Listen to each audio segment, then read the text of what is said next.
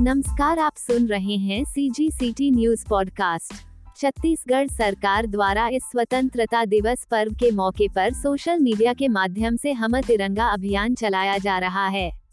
इसके लिए लोगों से व्हाट्सएप एवं अपनी अन्य सोशल मीडिया प्रोफ़ाइल पर तिरंगा डीपी लगाने की अपील की जा रही है। इसके लिए जनसंपर्क विभाग के माध्यम से एक लिंक भी जारी की गई है, जिस पर जाकर लोग अपनी तिरंगा डीपी जनरेट कर सकते हैं।